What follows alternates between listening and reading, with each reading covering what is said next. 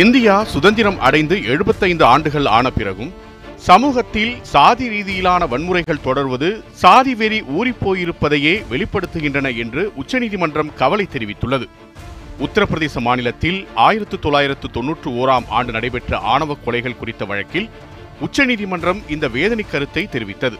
சமத்துவம் நிலைக்கவும் சாதி வெறி ஒழிவதற்கான தீர்வுகளில் ஒன்றாக இருப்பதும் கலப்பு மனம்தான். ஆணவ கொலைகள் எண்ணிக்கை அளவில் குறைவாகவே உள்ளதென கூறப்பட்டாலும் முற்றிலும் ஒழிக்க முடியாத பேரவலமாக இருக்கிறது. சாதியின் பெயரில் மேற்கொள்ளப்படும் இத்தகைய கொடூர குற்றங்களுக்கு பொது சமூகம் வலுவாக எதிர்வினையாற்றுவதுடன் உரிய பதிலடி கொடுக்க வேண்டிய நேரம் என்றும் நீதிபதி எல். நாகேஸ்வர ராவ் தலைமையிலான அமர்வு உச்சநீதிமன்றத்தில் இந்த கருத்தை பதிவு செய்தது.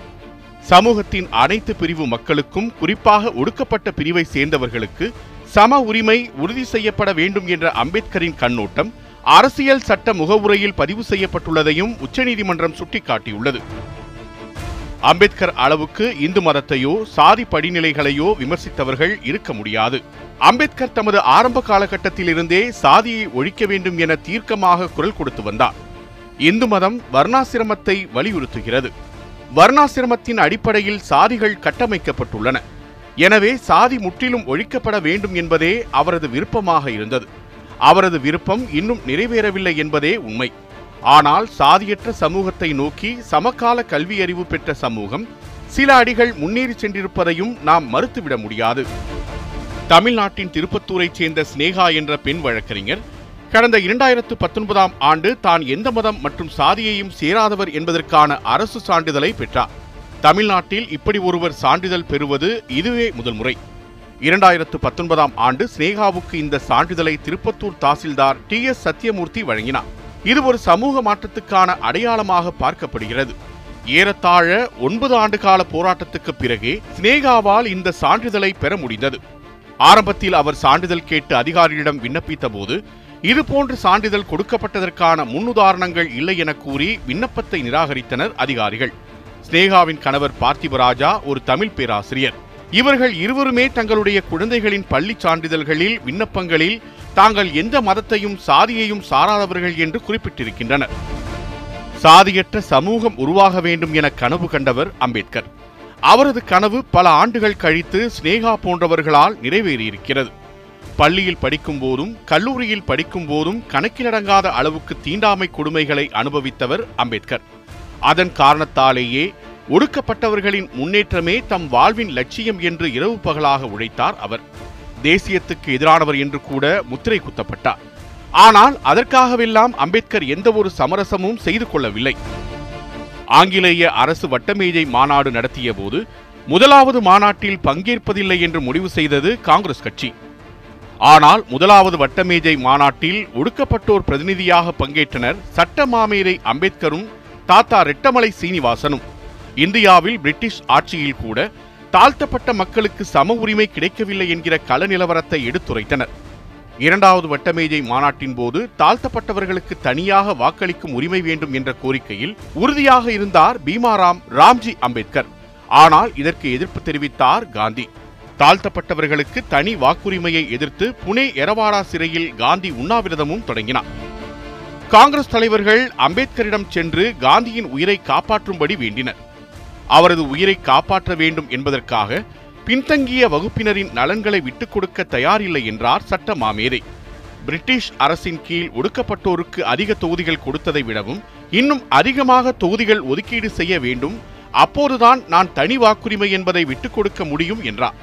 இறுதியாக புனேவில் காந்தியை சந்தித்து பேசினார். அப்போது இருவருக்கும் இடையே ஏற்பட்ட சமரச முயற்சி புனே உடன்படிக்கை என்று பெயர் பெற்றது. இந்த ஒப்பந்தத்தின்படி நாடாளுமன்றம் சட்டமன்றங்களில் பத்து சதவீத தொகுதிகள் தாழ்த்தப்பட்டவர்களுக்கு ஒதுக்கப்படும் என்று கூறப்பட்டது. அத்துடன் காந்தியின் உண்ணாவிரதமும் முடிவுக்கு வந்தது. ஒடுக்கப்பட்ட மக்களுக்கு வாக்குரிமை பெறுவதற்கே இப்படி போராட வேண்டிய நிலை இருந்தால் அதற்கு முன்பான காலகட்டங்கள் எப்படி இருந்திருக்கும் என்பதை சற்று யோசித்து பார்க்க வேண்டும். உண்மையில் பரோடா மகாராஜாவின் உதவியால்தான் வெளிநாடு சென்று அம்பேத்கரால் உயர்கல்வி பெற முடிந்தது. உயர்கல்வி கற்று முடிந்த பின்னர் அம்பேத்கர் இந்தியா திரும்பிய போது பரோடா மகாராஜா அவருக்கு வேலையும் கொடுத்தார். எனினும் தீண்டத்தகாதவராகவே பார்க்கப்பட்டார். அதனால் பரோடாவிலிருந்து வெளியேற வேண்டிய நிலை ஏற்பட்டது. சாதிய ஒடுக்குமுறையால் சமூகத்தில் பல்வேறு அழுத்தங்களுக்கு உட்பட்டிருக்கும் ஒடுக்கப்பட்டவர்கள் தன்னை போல் பாதிக்கப்படக்கூடாது என்ற கருத்தை தனது மனதில் வலுவாக பதிய வைத்துக் கொண்டார். இதற்காக ஆரம்பிக்கப்பட்டதுதான் ஒடுக்கப்பட்டோருக்கான நலச்சங்கம். இந்த அமைப்பின் சார்பில் பட்டியல் இனத்தவர்களுக்கு விடுதிகள் பள்ளிகள் இலவச நூலகங்களை தொடங்கினார். தாழ்த்தப்பட்டோர் சமூக சமத்துவத்தை அடைவதற்கான வழிகாட்டியாக மாறினார் அம்பேத்கர். உயிர் வாழ அடிப்படை தேவையான இயற்கையின் கொடையான தண்ணீரை கூட ஒரு பிரிவினர் தொடக்கூடாது எனும் தீண்டாமை கொடுமை இந்தியாவில் பல ஆண்டுகளாகவே தலைவிரித்து ஆடியது. இதனை எதிர்க்க ஒருவருக்கும் துணிவிருக்கவில்லை. அவ்வப்போது வீறு கொண்டு தீண்டாமைக்கு எதிராக குரல் கொடுத்தவர்களையும் சாதிய சமூகம் முடக்கி போட்டது.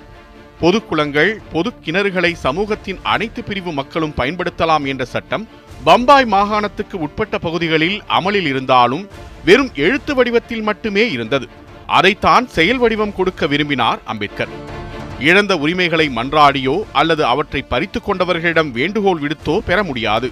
இடைவிடாத போராட்டத்தின் மூலமே அவற்றை ஈட்ட முடியும் என்பதில் தெளிவாக இருந்தார் அம்பேத்கர். இதுவே பம்பாய்க்கு அருகில் கொலாபாவில் உள்ள சவுதார் குளத்தை நோக்கிய பயணத்தை தொடங்கி வைத்தது. அம்பேத்கருடன் ஆயிரக்கணக்கான தாழ்த்தப்பட்டவர்கள் போராட்டத்தில் கலந்து கொண்டனர். அம்பேத்கர் தலைமையில் ஒன்று திரண்ட தாழ்த்தப்பட்ட மக்கள் சவுதார் குளத்து நீரை அள்ளிப் பருகினர்.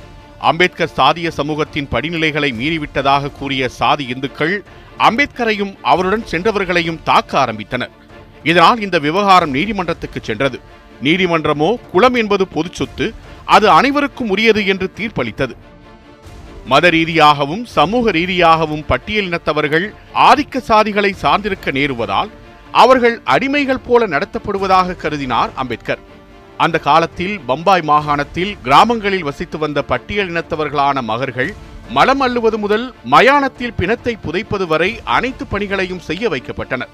இந்த பணிகளுக்காக மகர்களுக்கு நிலம் குத்தகைக்கு தரப்பட்டது.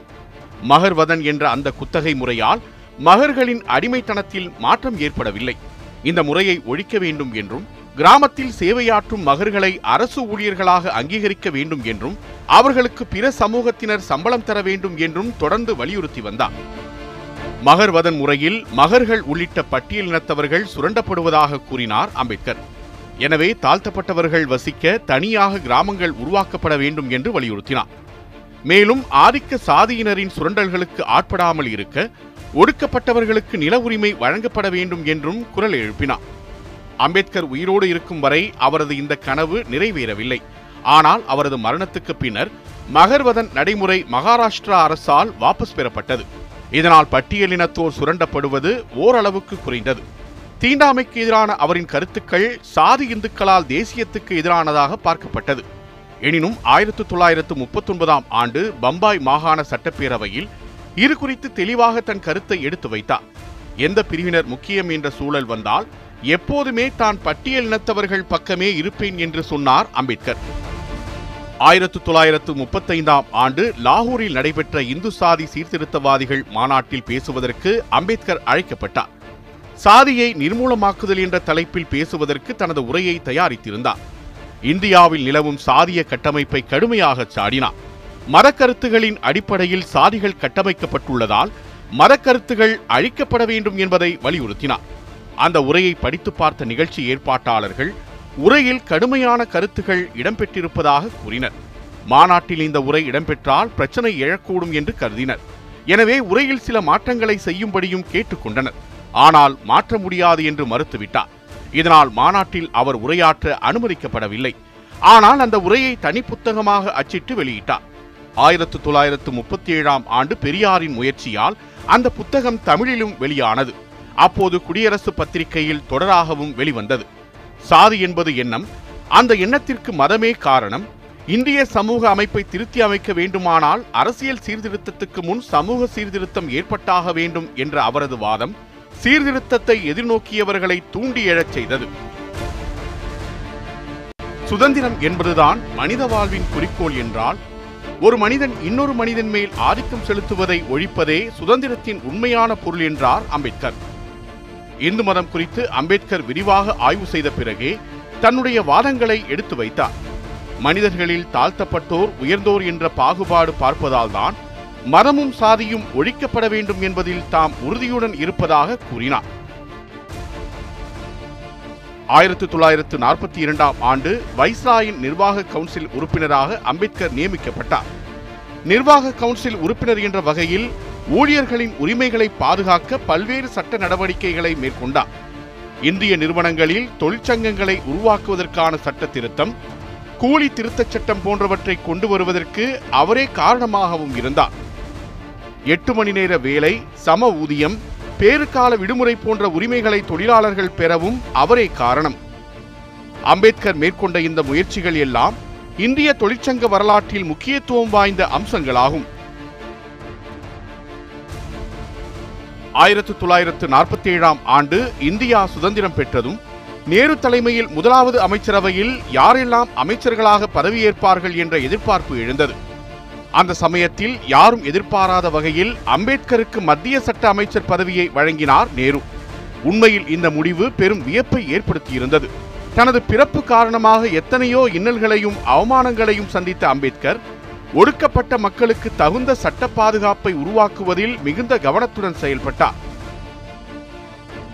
உண்மையில் இந்தியாவின் அரசியலமைப்பு சட்டத்தை உருவாக்கும் பணிகள் நடந்து கொண்டிருந்த போது பிரதமர் நேரு சர்தார் வல்லபாய் பட்டேல் இருவரும் சர் கவுர் ஜென்னிங்ஸ் என்ற சர்வதேச அரசியலமைப்பு சட்ட வல்லுநரை அழைத்து ஆலோசிக்கலாம் என்றுதான் கருதினர். ஆனால் காந்திதான் அவர்களை தடுத்து நிறுத்தினார். இந்தியாவிலேயே தலைசிறந்த சட்ட வல்லுநரான அம்பேத்கர் இருக்கும்போது எதற்காக வெளிநாட்டு வல்லுநரை பார்க்கிறீர்கள் என்று கூறியதாக கூறப்படுகிறது. அம்பேத்கரிடம்தான் அரசியல் சட்டத்தை உருவாக்கும் பொறுப்பு ஒப்படைக்கப்பட வேண்டும். தற்போதைய சூழலில் இதனை செய்வதற்கு சரியான நபர் அம்பேத்கர் தான் என்று கூறியிருக்கிறார் காந்தி. அரசியலமைப்பு சட்ட வரைவை உருவாக்க அம்பேத்கர் தலைமையிலான வரைவு கமிட்டியை நியமிக்க அரசியலமைப்பு அவையில் ஆயிரத்து தொள்ளாயிரத்து நாற்பத்தி ஏழு ஆகஸ்ட் இருபத்தொன்பதில் ஒரு தீர்மானம் நிறைவேற்றப்பட்டது. அம்பேத்கரும் குழுவினரும் இணைந்து அரசியல் சட்டத்தின் வரைவை ஆயிரத்து தொள்ளாயிரத்து நாற்பத்தி எட்டாம் ஆண்டு தொடக்கத்தில் முடித்தனர். அரசியலமைப்பு அவையில் ஆயிரத்து தொள்ளாயிரத்து நாற்பத்தொன்பதாம் ஆண்டு நவம்பர் இருபத்தைந்தாம் தேதி ஒரு சில திருத்தங்களுடன் அரசியலமைப்பு சட்டம் ஏற்றுக்கொள்ளப்பட்டது. அரசியலமைப்பு சட்டம் அனைவருக்கும் சமூக நீதி அளிக்கும் வகையில் இருந்தது. அரசியலமைப்பு சட்டத்தை தாக்கல் செய்து பேசிய அம்பேத்கர் உருக்கமாக உரையாற்றினார். சமூக பொருளாதார நோக்கங்களை அடைவதற்கு நாம் அரசியல் ரீதியான முறைகளை மட்டுமே உறுதியாக கைப்பற்றிக் கொள்ள வேண்டும். பொருளாதாரம் சமூக நோக்கங்களை அடைய சட்ட ரீதியிலான வழிகள் இல்லாதபோது சட்டத்துக்கு அப்பாற்பட்ட வழிகள் இருக்கலாம். ஆனால் அரசியல் சட்ட நடைமுறை இருக்கும்போது சட்டத்துக்கு அப்பாற்பட்ட வழிகளை நாடுவதில் அர்த்தமில்லை. அரசியலில் பக்தி அல்லது தனிமனித வழிபாடு என்பது தரம் தாழ்ந்த நிலைக்கு அழைத்துச் செல்லும் பாதையாகும். ஹிட்லர் போல ஒரு சர்வாதிகாரத்துக்கும் வித்திடக்கூடும். வெறுமனே அரசியல் ஜனநாயகம் மட்டும் கொண்டிருப்பது நல்லதல்ல. அரசியல் ஜனநாயகத்தை சமூக ஜனநாயகமாக மாற்ற வேண்டியது அவசியம். சமூக ஜனநாயகத்தை அடிப்படையாக கொண்டிராமல் அரசியல் ஜனநாயகம் நீடித்திருக்க முடியாது என்று தெரிவித்தார் அம்பேத்கர். எங்கே வேண்டுமானாலும் வளர்வதற்கு ஜனநாயகம் ஒரு தாவரம் அல்ல இத்தாலி ஜெர்மனி நாடுகளில் சமூக பொருளாதார ஜனநாயகம் இல்லை. எனவேதான் அங்கு அரசியல் ஜனநாயகம் வெற்றி பெறவில்லை. ஜனநாயகத்துக்கான முதலாவது நிபந்தனை வெளிப்படையான ஏற்றத்தாழ்வு கூடாது. அரசு நிர்வாகத்தின் கீழ் ஒவ்வொரு குடிமகனும் சம உரிமை பெற வேண்டும். இது அரசியலமைப்பு அறநெறி பரவலான பொது மனசாட்சி ஆகியவற்றால் ஏற்றுக்கொள்ளப்பட்டதாக இருக்க வேண்டும்.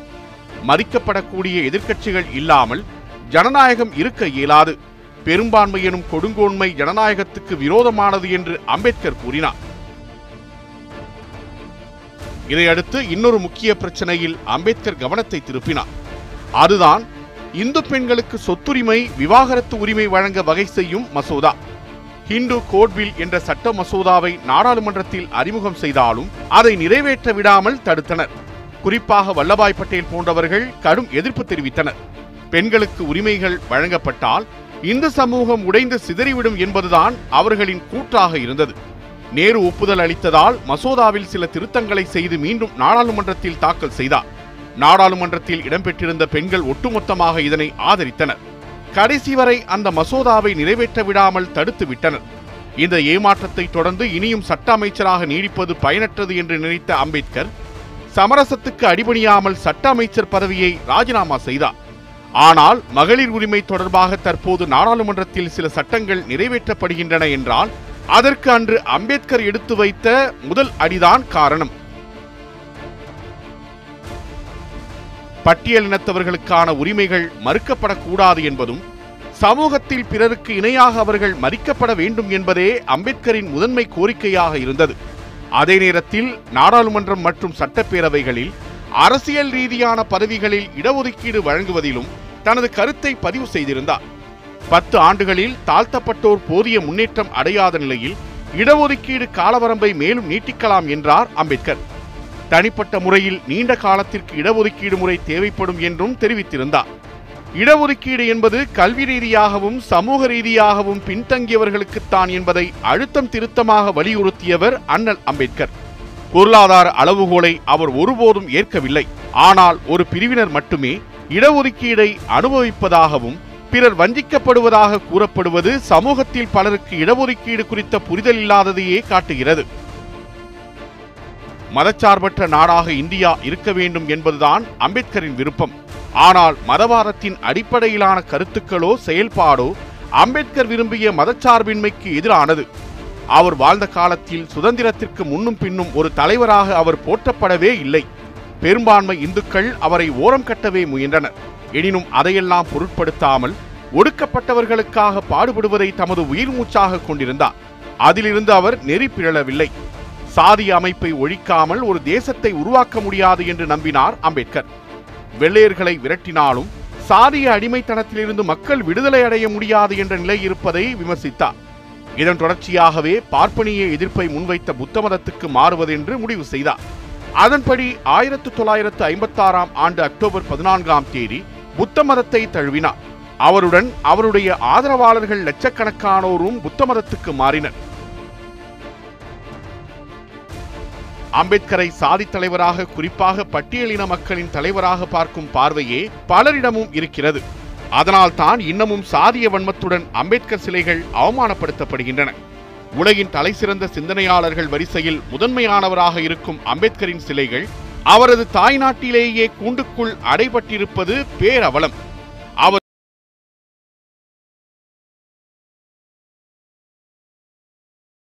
வெறுமனே சாதியம் வைத்து சிந்தித்தவர் அல்ல இலக்கியம் தத்துவம் சமயம் பொருளாதாரம் என அவர் படிக்காத எழுதாத துறைகள் கிடையாது. ரிசர்வ் வங்கியை உருவாக்கியவர் அவர்தான். அவரது ஆய்வு படிப்பே இந்திய ரூபாயை பற்றித்தான். தொழிலாளர்களுக்கு எட்டு மணி நேரம் வேலை நேரம் என சட்டம் கொண்டு வந்தவர் அவர்தான்.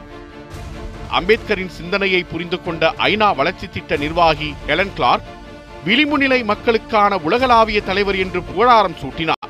அதை மெய்ப்பிக்கிறது பல்வேறு நாடுகளிலும் வைக்கப்பட்டுள்ள அம்பேத்கரின் சிலைகள். ஆகையால் அம்பேத்கர் என்றாலே எளிய மக்களின் விடுதலையை எதிர்ப்பவர்களுக்கு எரிச்சலைத்தான் தருகிறது.